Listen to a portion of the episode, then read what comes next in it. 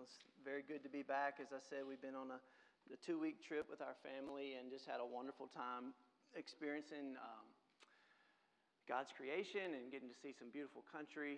Um, so uh, we missed you, um, and it's always glad it's always good to be home. And I just, uh, as I was gone away, I think I was in Amarillo, Texas. We never made it to Amarillo by morning. We, we never could. It's like on the way out there, we're like, we're going to make it to Amarillo by morning. We couldn't make it. It's like in the middle of nowhere. On the way back, we're like, we're going to make it to Amarillo, and then we had a flat tire and had to stay the night somewhere. I think we stayed the night in Amarillo, actually. So we made it there by nighttime. Um, but I was in Amarillo, Texas, and God placed this scripture on my heart to share with you today, and it's in, it's in the book of Micah, chapter 6. And you're probably familiar with Micah 6 8. It's one of those uh, kind of magnet verses that you put on a refrigerator, bumper, bumper sticker verses. Um, and it basically asks a question What does the Lord require of you? Um, and I thought, you know what? That's, that's a good question. I think sometimes we make our relationship with God more complicated than it has to be.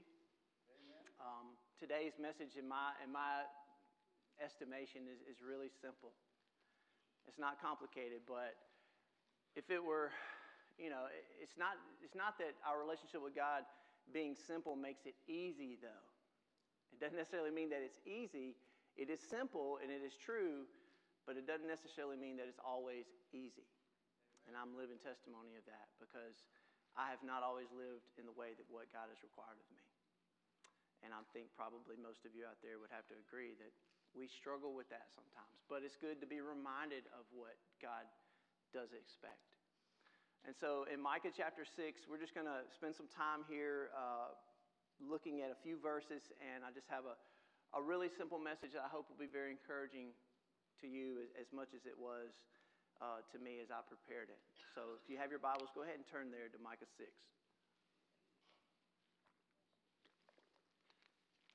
I'm going to just read the first eight verses, uh, just kind of to set the context. We're really going to focus in on the last, uh, seven and eight, but let's look at Micah 6 1. It says, Hear what the Lord says. Arise and plead your case before the mountains, and let the hills hear your voice. Hear, you mountains, the indictment of the Lord, and you enduring foundations of the earth, for the Lord has an indictment against his people, and he will contend with Israel. O my people, what have I done to you? How have I wearied you? Answer me. For I brought you up from the land of Egypt and redeemed you from the house of slavery. And I sent before you Moses, Aaron, and Miriam. O my people, remember what Balak, king of Moab, devised. And Balaam, the son of Beor, answered him. What happened, what happened at Shittim and Gilgal, that you may know the righteous acts of the Lord. So God's just kind of bringing to remembrance how he has been faithful, how he delivered them out of Egypt, how he was faithful to them all the way through the Exodus and leading them into the promised land. And then in verse 6, he says, With what shall I come before the Lord and bow myself before God on high? Shall I come before him with burnt offerings, with calves a year old? Will the Lord be pleased with thousands of rams and ten thousands of rivers of oil? Shall I give my firstborn for my transgression, the fruit of my body for the sin of my soul? He has told you, O man, what is good. And what does the Lord require of you? But to do justice, to love mercy, and to walk humbly with your God. Amen. Let's pray. Uh, Father, help me to do this passage uh, justice today, uh, to share it in a way that's simple and true and easy to understand, but most of all, Lord, that we would not just be hearers, Lord, of this word, but doers. Thank you for the cross where all of our sin was dealt with so that we could receive forgiveness and mercy as you are merciful God. And it, and it gives us hope, Lord, that even when we fail you and, and we blow it, which we often do, that there is still a sacrifice for sin. And that sacrifice is eternal, sufficient, unending, and Lord, um, it's all that we need um, to be reminded that you love us. thank you for that. And we just pray these things, Lord, in Jesus' holy and perfect name. Amen. I don't know how many of you have ever studied the book of Micah. You know, the, the prophets themselves, especially the, the minor prophets, the shorter prophetic books in the Bible, they often get ignored and, and, and they don't get a lot of attention. So I just want to give you a little bit of background about Micah. Micah was a prophet. He primarily, he actually prophesied to both the northern kingdom of Israel and the southern kingdom of Judah. Y'all remember after King Solomon died, what happened to the kingdom of Israel? It split, it broke into two separate nations. And many of the prophets were sent to bring, to call either the northern kingdom or the southern kingdom back to the Lord because unfortunately the history of the people of God has been a history of rebellion and idolatry and stubbornness and sinfulness and sounds a lot like who? Sounds a lot like us, right? And so God sent the prophets to continually call his people back to him. And so Micah was a prophet who he gave warnings to both the northern kingdom of Israel and the southern kingdom of Judah.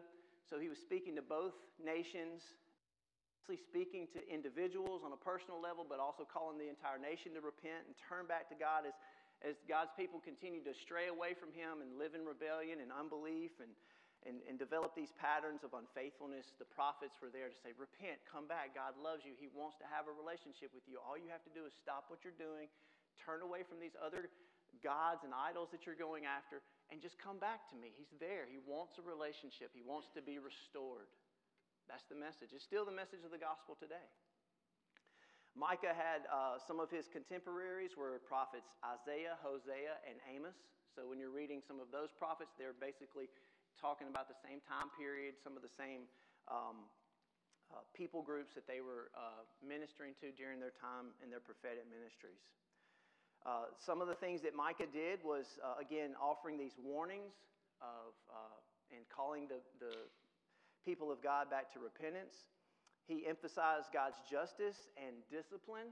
In other words, you know, God's word to his people is, you know, if you continue to go down this path, it's not going to end well for you. There's going to be pain at the end of this path of sin. And God, many times, would give that warning, knowing that the people were going to continue to head down that path and he used the consequences of that as discipline to bring them back because God loves his people. And sometimes we, it's hard for us to accept the discipline of the Lord. Much many times we bring that discipline on who? On ourselves. But he uses that to bring us, to get our attention, hopefully, and to bring us back. And that's kind of what Micah is talking about here in his prophetic ministry. Um, he's also reminding his people of a future restoration, um, that God's there always promising the future restoration of all of his people. That's what we look forward to. We are waiting the kingdom. We're waiting for Christ the King to come, where he will make everything what? New. He will, he will renew everything, and we will finally get to enjoy this, this kingdom of heaven, this kingdom on earth that we've all been waiting for. This is really what we all desire and what we want. And that's, that's one of the things that the prophet Micah reminds us of. So let's look at, let's look at Micah 6. And I just want to focus in real quick on verse 7 because it really jumped out. I don't know if it jumped out to you when, you, when I was reading this to you. So we're going we're gonna look at three very simple things that God expects of us today, okay? But there's one major essential thing we need to get squared away before we can do that is that what, what we're going to be talking about today are the three, three things that God gives us that He's expecting us, He's requiring of His people, people who are in a relationship with Him. This message really is not for uh, people who are outside of a relationship with God. You know, can we really expect the world or, or a rebellious, sinful world, people who, who give no thought to God, who are living their lives in total, utter rebellion, who, who really have nothing to do with God or, or the things of God whatsoever, can we really expect them to live lives that God requires? Should we? I don't think so. That would be an unfair and unrealistic expectation. In other words, if we're going to turn around and look at the culture and the world around us and point our finger at them and say, oh, this just, you know, the world's going to hell in a handbasket. If it wasn't for all those sinners out there and all the, the, the godless culture that we live in, you know, our world would be in a better place. But you know what? God is constantly calling his people to look at who? Ourselves. It's easy for us to point the finger at the culture and at the world and everything that's wrong with our world today, but it's so hard to look at ourselves in the mirror and have to admit that there's something wrong with us that we are fallen, that we're not perfect, that we struggle, then we still let God down and each other down. And maybe if we live according to what the scripture says, is that where does judgment begin? The book of Peter says that judgment begins where? With the household of God. Like we've got to examine ourselves first, get ourselves right first, and then we can make an impact and have an effect on the people in the world around us. And that's part of what's happening here in the book of Micah.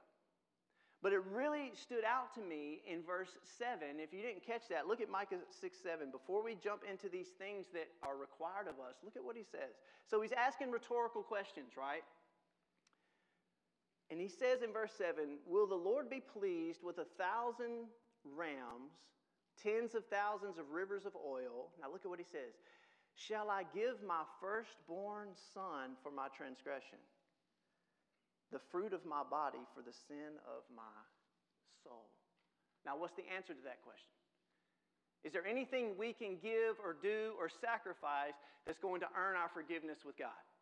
Nothing. You can't even give your own son, sacrifice your son.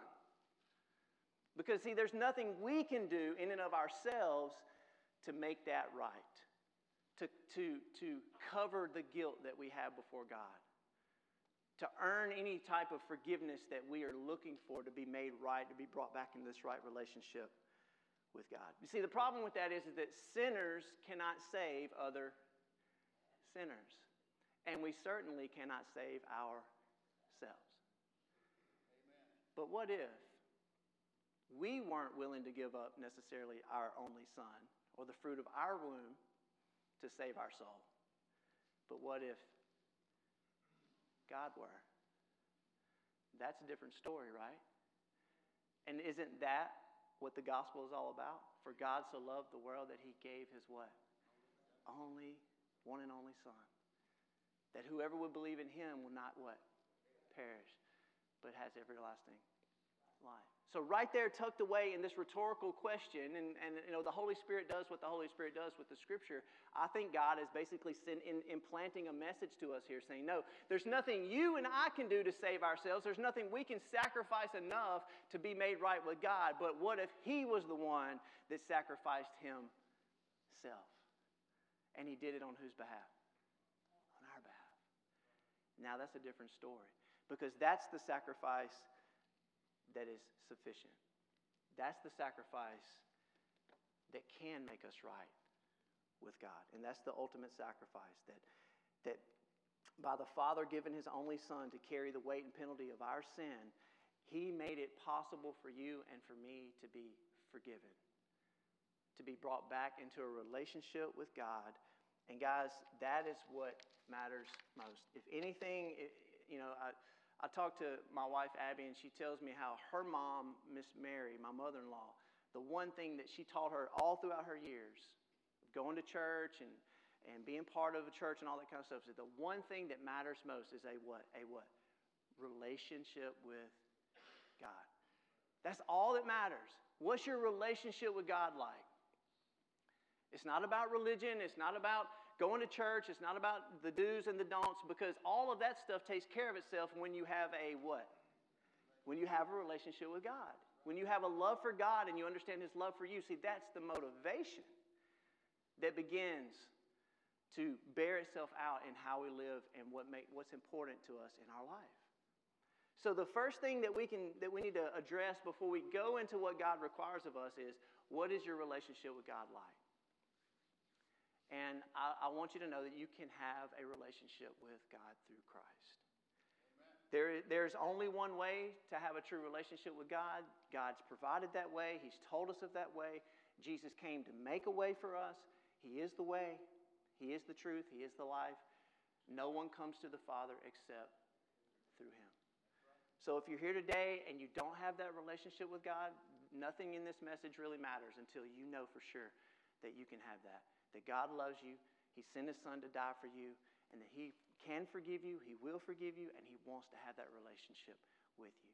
Now, once you're in that relationship with Him, there's three things in this passage that God requires. And I, am going to use the word expects. Either way, it's fine. But there are expectations. In other words, are there expectations in our relationships, humanly speaking? You think about, I think about marriage vows. When you come to, to marry someone, you, you have expectations, right? There's, there's expectations, there's requirements, there's, there's, there's things that we're counting on one another to fulfill. Well, God, our relationship with God is really no different. He says, I want a relationship with you. Now that we have this relationship, let me help you understand what it means to love me and to live for me, and I can share with you what it means to serve me and to worship me and to honor me with your life. And he says, What does God require of you, oh man?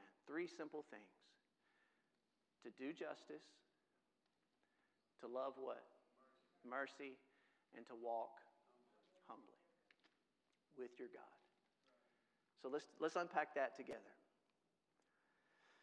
The first thing is to do justice or to do that which is right.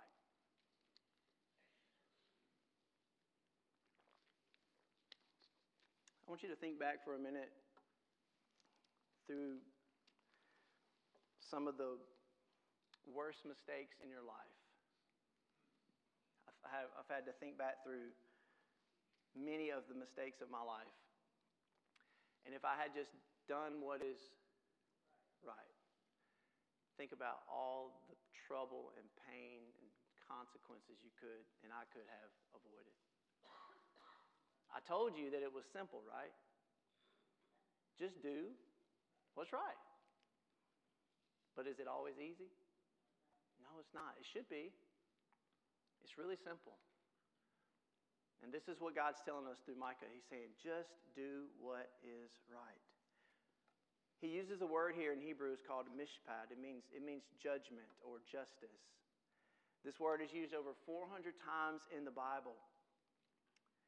And so, what God is basically saying here is says, okay, once you're in this covenant relationship with me, now we're in this together. There are expectations for you to keep, there are rules for you to honor. And so, He's given us His commandments, right? I mean, this is where it all comes down to. We talk about God's commandments. We, sometimes it's called His law. We call it His Torah, It's another word for it. And what this is, guys, is that these are just God's moral guidelines, His good instructions, and these He gave to us to promote, listen to me, He gave these things, these moral um, guidelines, these commandments, these um, instructions to us, He gave them to us for our good, Amen. for our blessing.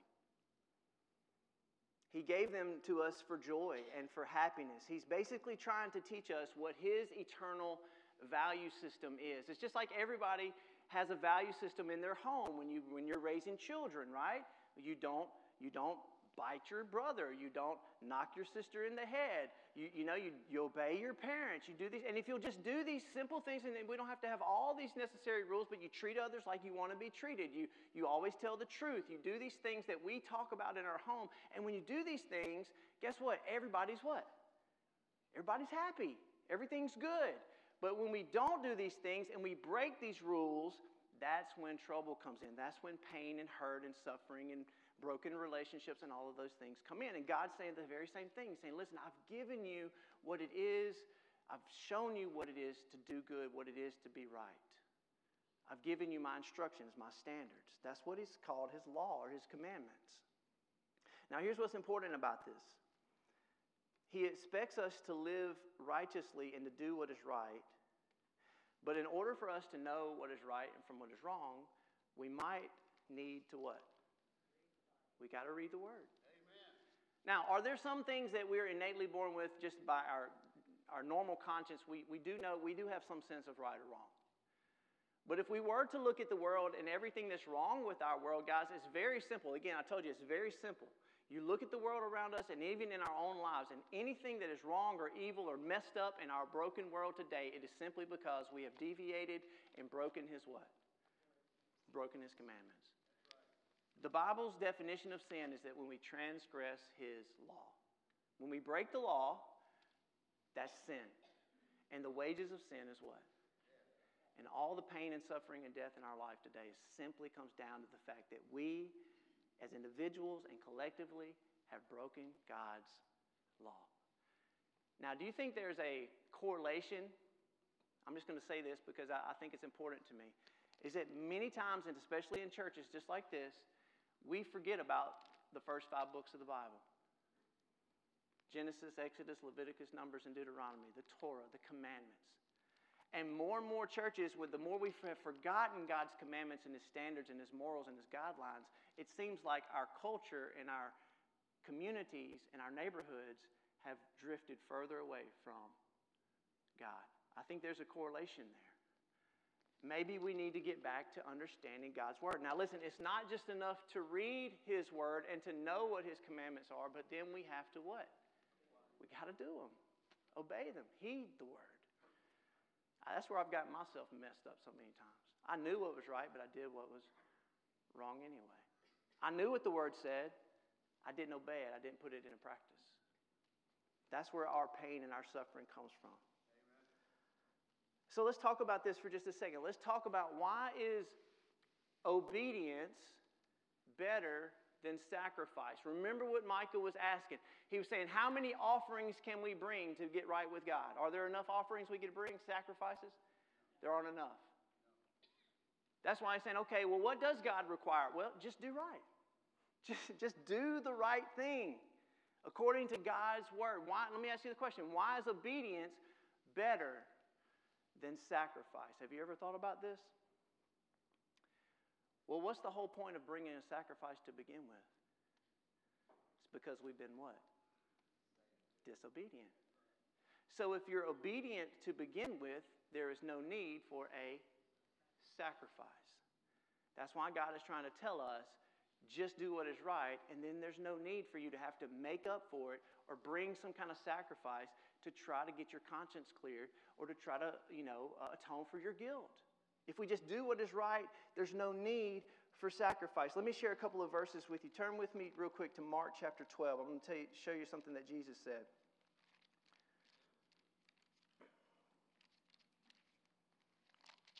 Jesus spoke about this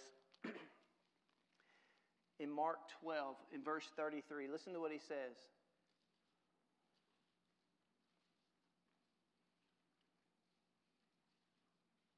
I think I'm in the right place.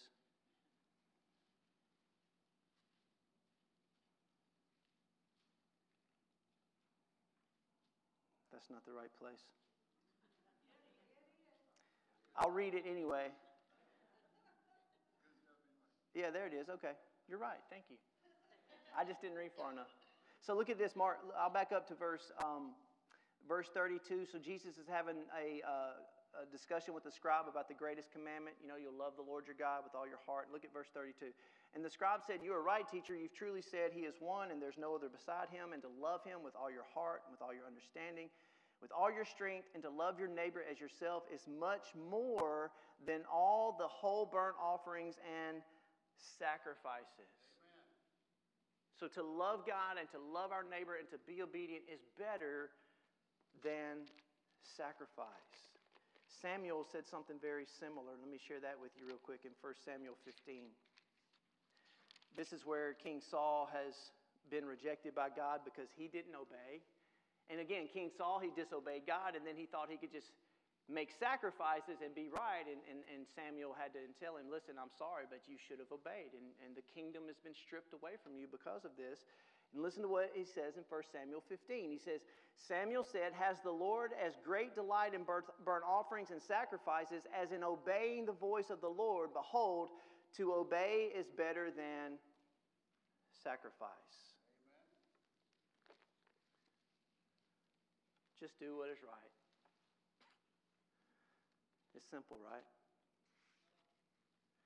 So, what's the opposite of righteousness or justice? The opposite is, is sin. So when, when we miss the mark, we transgress, we break God's commandments, and that is where all the pain and the hurt and the suffering and the consequences of our life comes in. Um, have you ever heard it said that there's never a wrong time to do the right thing? Some of you may be struggling with where you are right now. Maybe you have blown it. Maybe you maybe you are struggling with a season of disobedience or rebellion and you're saying, "Well, I just can't I can't move past it. I don't know how to get through it." And sometimes we just need to do the next right thing. One day at a time. Do the next right thing. Don't worry about the regrets of the past. Don't worry about the consequences of the future.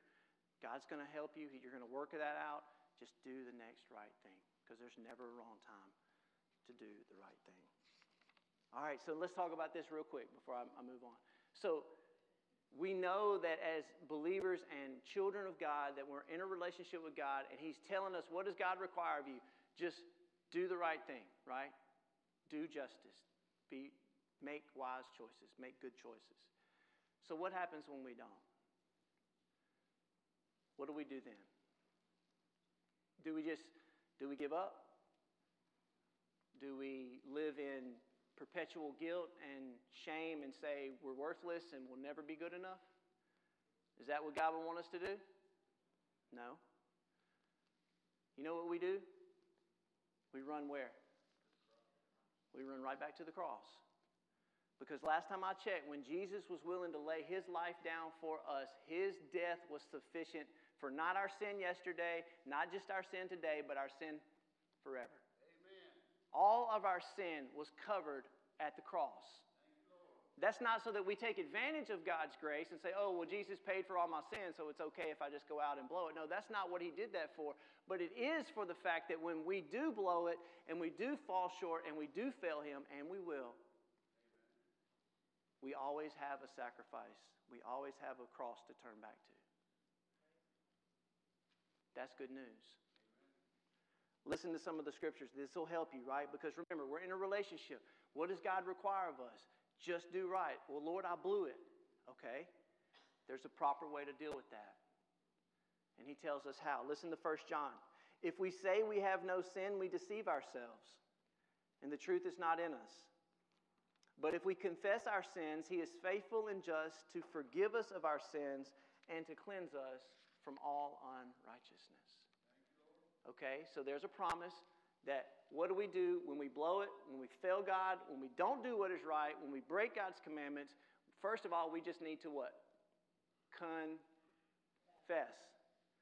Why do we want to, why does God want us to confess? He already knows what we did. He knows we know. So what is the value in us agreeing with him about what we did? How many parents out there? Your son, your daughter did something wrong, broke a rule. They know they did it. You know they did it. All you want them to do is what? Just admit it. I just want to hear you say to me, I already know what you did. I just want you to confess to me what you did. You know what that does? You know why God wants us to do that? Because that's part of restoring the what? The relationship. It's about a relationship. It's not about me proving that I'm right or proving that you're wrong. It's just it's opening the communication back up to say, you know what, we're in a relationship together. I just need to hear you confess and admit that what you did was wrong, and then we'll deal with it together. Let me tell you what, what uh, 1 John chapter 2 says. Listen to this. My little children, I'm writing these things to you so that you will not sin. Do justice. Right? But if anyone does sin, who's in that category?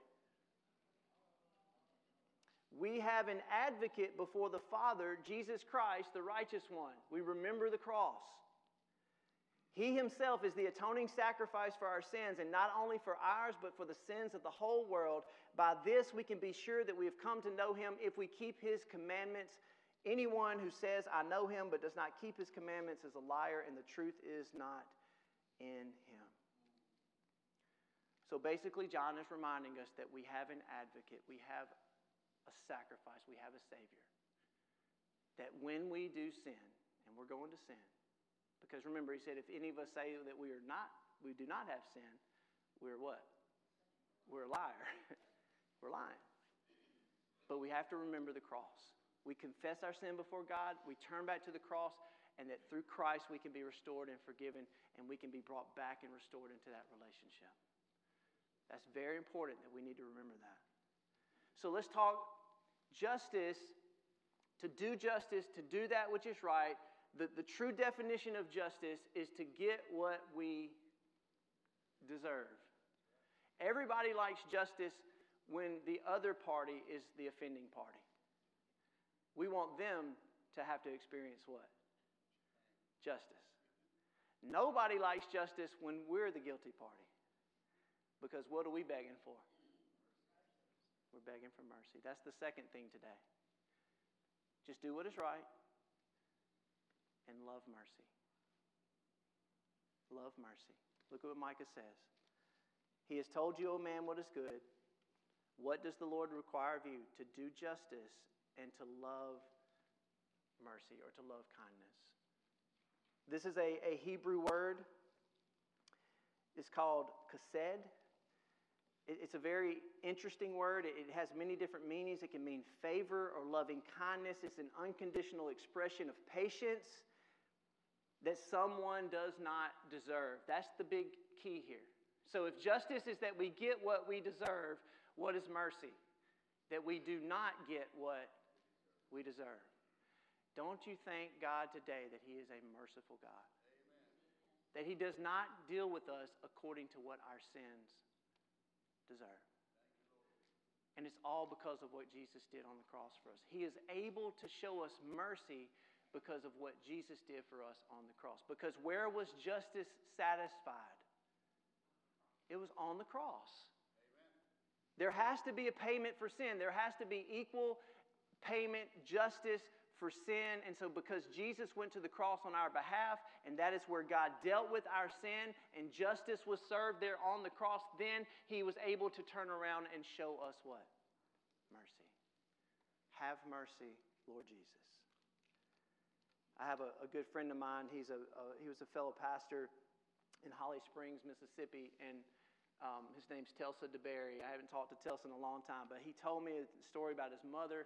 His mother was up in age. She was having a cardiac episode or something. They called the ambulance. Uh, he was able to get there right before she passed away.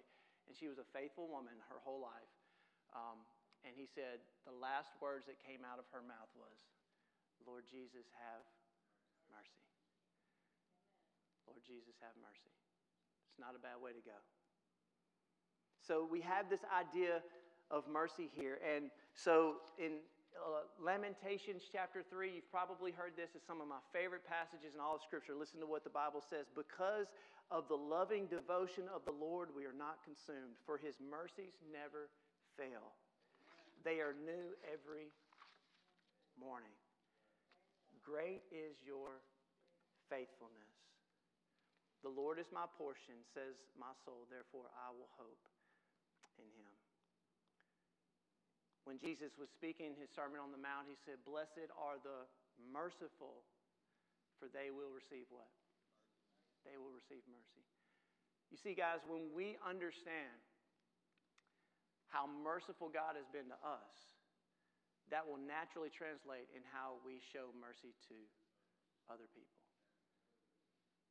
Now, what's the opposite of mercy? Vengeance. Vengeance. So, if God wants us to love mercy, He's basically reminding us that vengeance has no place in the people of God. Is it our place to repay evil for evil? Is it our place to take revenge? Is it our place to get even? It's not. Listen to what the word says, Leviticus 19:18. Do not seek revenge or bear a grudge against any of your people, but love your neighbor as yourself, for I am the Lord. Listen to Romans 12. Do not repay anyone evil for evil. Carefully consider what is right in the eyes of everybody. If it is possible on your part, live at peace with everyone. Listen to verse 19. Do not avenge yourselves, beloved. Listen to this, but leave room for God's wrath. For it is written, Vengeance is mine, I will repay, says the Lord. Do not be overcome by evil, but overcome evil with good. Sometimes we want to take vengeance. Sometimes we want to take revenge. That's a natural human tendency. But God says, don't do it because it's not your place. We have to believe that in the end, who's going to take care of everything? God's going to take care of everything. Who gets away with anything? Nobody gets away with anything. Now, it may we may perceive or it may appear like people get away with things in this life. But this life is but a what? It's just a vapor. You get 60, 70, maybe 80 years, and then every man must die once, and then comes the what? The judgment. We all have to stand before God. God's saying, don't take vengeance out on other people because when you do that, you give in to the hate. But Lord, you don't understand what this person did to me. If you, uh, he said, no. When you take vengeance on this other person and you, you show that anger and that hatred towards that other person, you are allowing evil to overcome. He says, overcome evil with what? With good. And he says, leave room. In other words, let me have my chance to deal with everybody according to what they deserve. It's not our place. That's why we should be merciful people. Is it easy? It's simple, though, but it's not easy. We need a lot of help with that. Thank God we have the Holy Spirit. We have brothers and sisters in Christ. Hopefully, we have good teaching that reminds us that we are to be merciful people, to love mercy. Again, we're going to love mercy as much as we understand how merciful God has been to us. And He has been infinitely merciful to us. So do what is right, love mercy, and what's the last one? Walk humbly.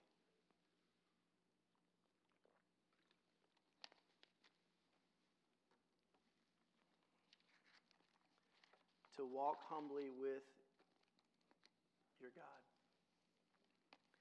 So let's talk about humility. The man that has to tell you that he's humble is not. Amen. Humility is one of those tricky things that we think sometimes we might be humble or we might have a handle on humility, but pride is so subtle. And, and pride manifests itself in our life in so many different ways. You don't have to be a, a loudmouth, arrogant, you know, outwardly outspoken person to be proud. You can be very quiet and subdued and reserved and be proud. Because pride manifests where? In the heart. And it's a very, very tricky, dangerous, very subtle. And, and if we're not careful, we can let pride find its home, make its home in our heart. And, and, and the Lord is reminding us here that yeah, I want you to do what's right. I want you to love mercy. But, guys, we have got to learn to what? Walk humbly. When you, when you hear the word walk in Scripture, it, it just really means this is the natural expression of your life. How you walk, how you carry yourself, what, what your attitude is like in life. And God wants us to remain humble.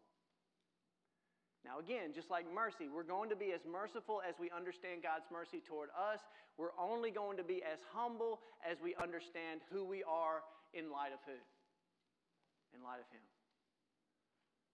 It's when we begin to look at ourselves as being, you know, elevating ourselves more highly than we should and not understanding who we are in perspective of who God is, that is when pride begins to creep into our life. So, humility is a proper perspective in view of God and a proper attitude towards our fellow man. Listen to this in 1 Peter chapter 5. It says, Young men, in the same way, submit yourselves to elders, to your elders, and all of you clothe yourselves with humility toward one another, because God opposes the proud, but he gives grace to the humble. Humble yourselves, therefore, under God's mighty hand, so that in due time he may exalt you. That's the scariest verse in all of Scripture to me. He doesn't say God ignores the proud. He doesn't say God dismisses the proud. He doesn't say God forgets about the proud. He says what? God opposes the proud. So when we're proud, when we're operating out of an attitude of pride, who's working against us? God is. That should scare you. It scares me to death.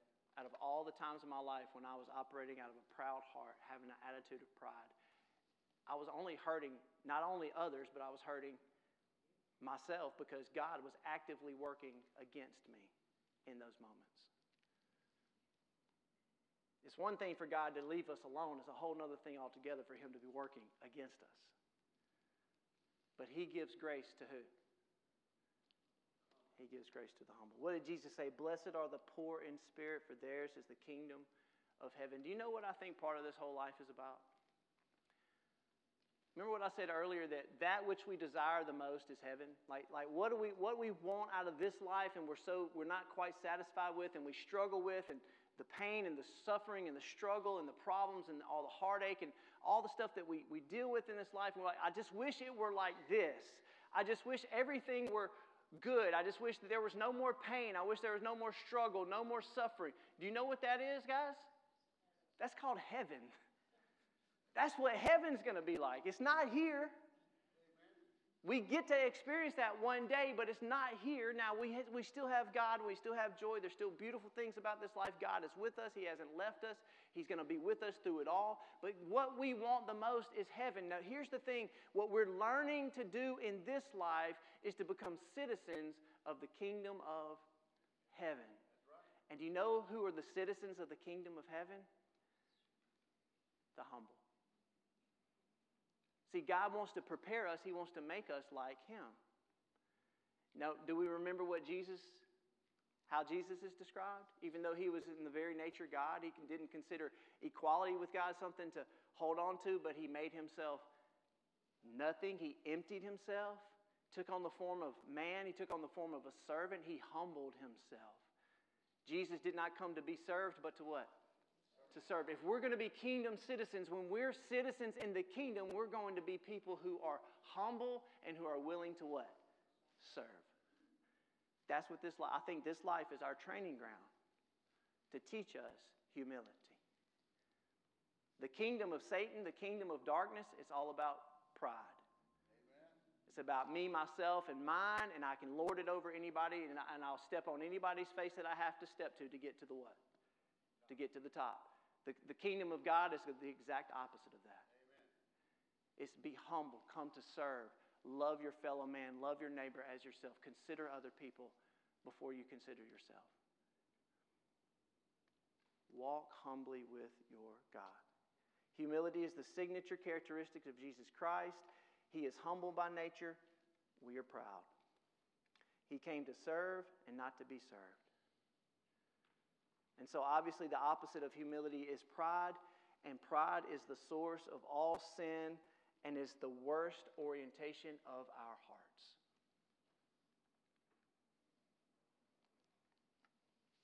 So, how do we, how do we walk humbly with our God? I, I think it's very simple. I'm going to kind of bring this message to a close right here. I think the only way that we can keep ourselves humble is if we fix our eyes and set our hearts and set our gaze and our focus on who? On Jesus.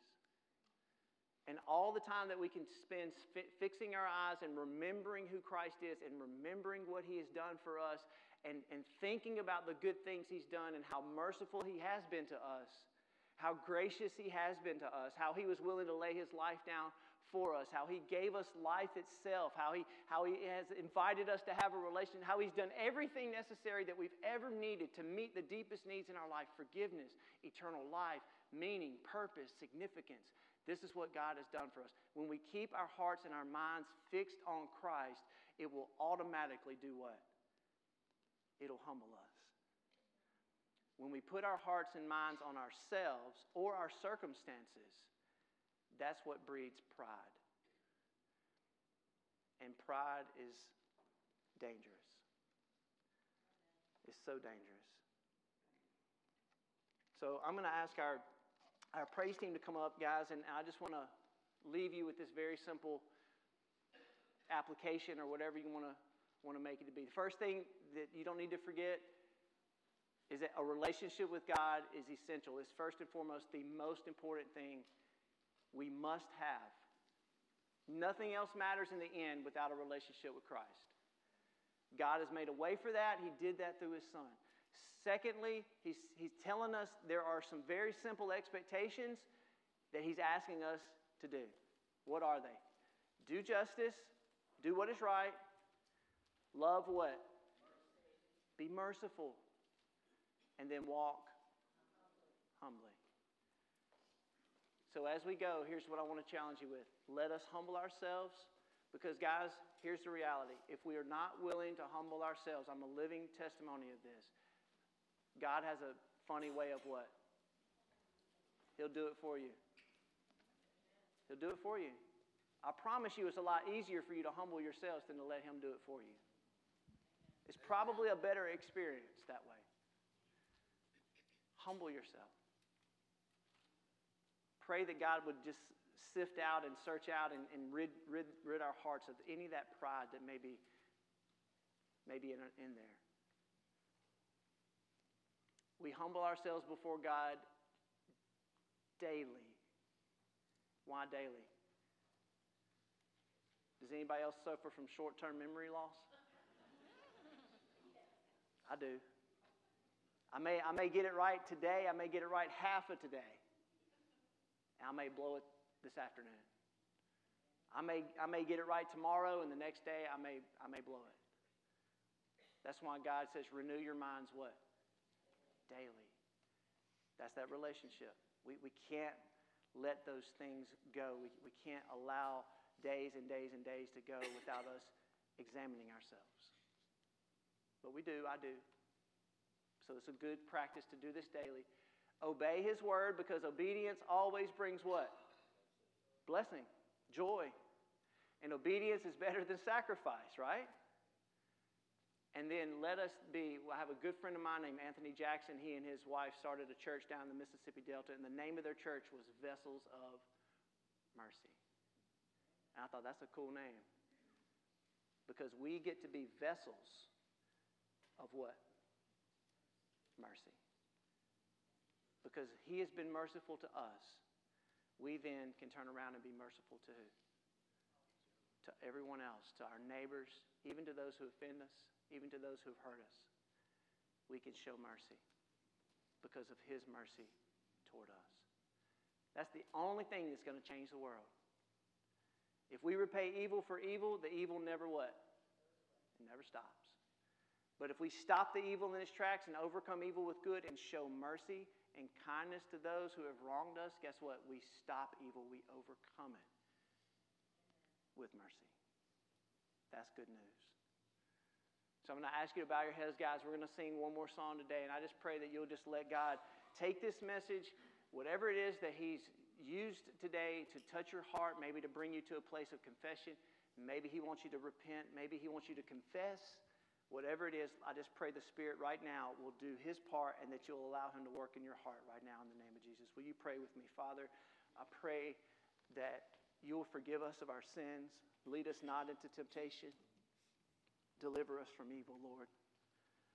Help us to forgive those who have sinned against us, Lord, as we accept and receive your forgiveness. Help us to show mercy, to remember that it's never a wrong time to do the right thing. And Lord, keep us humble. Lord, knowing that pride is so easily it so easily creeps into our hearts and, and our minds, Lord. And, and I just pray that you'll keep us humble and dependent upon you because we, we, apart from you, we are nothing. So, Lord, I just pray that you'll minister to us as we have need right now in the name of Jesus and all God's people said.